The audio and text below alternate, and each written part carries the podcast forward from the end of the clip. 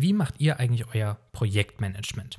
Gerade für Agenturen ist das Thema Projektmanagement natürlich das A und O, der zentrale Angelpunkt, wenn es darum geht, Projekte effizient umzusetzen. So, und ich habe mich jetzt gefragt, was ist eigentlich Projektmanagement? Welche Aspekte vom Projektmanagement gibt es? Und ich kam dann auf zwei Bereiche, die ich unterteilen würde. So, der eine Bereich ist das interne Projektmanagement, das andere ist das externe Projektmanagement. So, was ist jetzt der Unterschied?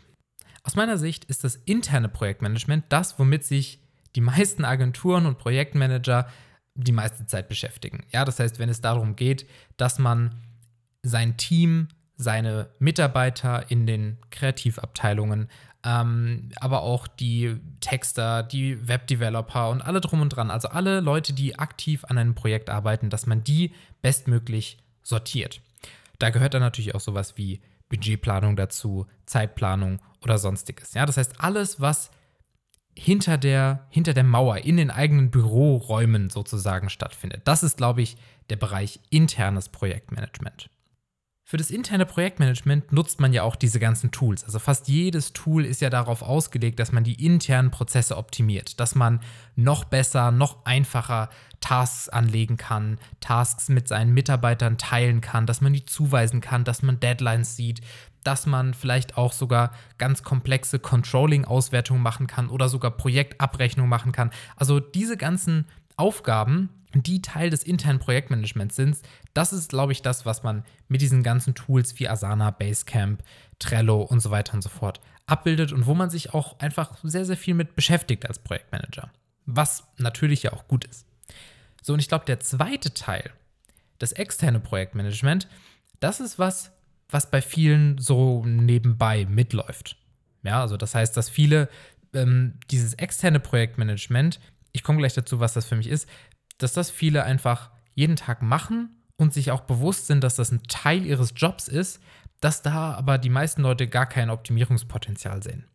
So, was ist jetzt für mich externes Projektmanagement? Für mich bedeutet das die Kommunikation mit dem Kunden. Und nicht nur Kommunikation, sondern teilweise ja auch Diskussion, Abstimmung, Feedback einholen. Also all das, wenn es darum geht, dass ich als Projektmanager das Werk meiner Agentur, meiner Kollegen mit meinem Kunden diskutiere und bespreche, das ist dann eigentlich das externe Projektmanagement. Wenn ich mich darum kümmere, dass mein Kunde sich auch an den Scope vom Projekt hält, also eben nicht plötzlich anfängt, noch, weitere, noch weiteres Feedback einzufordern, noch mehr Features äh, anzufragen oder sowas, dann kümmere ich mich ja kundenseitig um die Budgeteinhaltung. Wenn ich die Feedbackzeiten im Auge behalte, kümmere ich mich kundenseitig um die die Termineinhaltung des Projekts. Das heißt, der Projektmanager ist ja nicht nur die Schnittstelle zwischen den Gewerken in seinem Team, sondern auch die Schnittstelle zwischen Team, was im Hintergrund arbeitet, und dem Kunden, der im Vordergrund das Ganze dann bekommt. So, und ich glaube, diesen Bereich zu optimieren, das ist eine Aufgabe oder das ist ein Teil, den man als Projektmanager auf jeden Fall nicht unterschätzen sollte. Weil, wenn man sich jetzt mal überlegt, wenn du dir mal überlegst, wie viel Zeit verbringst du denn mit internem und wie viel mit externem Projektmanagement? Ich glaube, dann wird dir mal bewusst, dass das wahrscheinlich halb-halb rausläuft. Also, dass du die Hälfte deiner Zeit damit beschäftigt bist, dich mit deinem Team abzustimmen, mit deinen externen ähm, Kollegen zu arbeiten, mit Freelancern zu arbeiten, Tasks hin und her zu schieben, ähm, vielleicht Qualitätsmanagement zu machen, Controlling-Aufgaben. Das nimmt wahrscheinlich nicht mehr als die Hälfte deines Tags ein und die andere Hälfte sitzt du in Calls mit deinem Kunden, schreibst E-Mails an deinen Kunden, telefonierst deinen Kunden hinterher, besprichst Dinge, diskutierst Dinge, ähm, bist vielleicht auch in der Akquise tätig. Ähm, das heißt, die meiste Zeit oder die Hälfte deiner Zeit bist du wahrscheinlich, zumindest geht es mir so, auch mit dem externen Projektmanagement beschäftigt. So, und wie viele Tools oder Prozessoptimierungen hast du in diesem Bereich ähm, im Einsatz.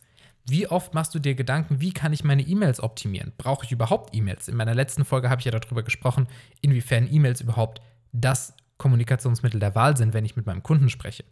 Ähm, auch das ne, eben aus dem Gesichtspunkt der Optimierung heraus, der Prozessoptimierung heraus. Ist es nicht effizienter, meinem Kunden eine schnelle einzeilige Chatnachricht zu schicken, weil es in einem Chat einfach angemessen ist, auch eine kurze Nachricht zu schreiben? Oder muss ich immer, liebe Herr XY, vielen Dank, bla bla bla bla bla.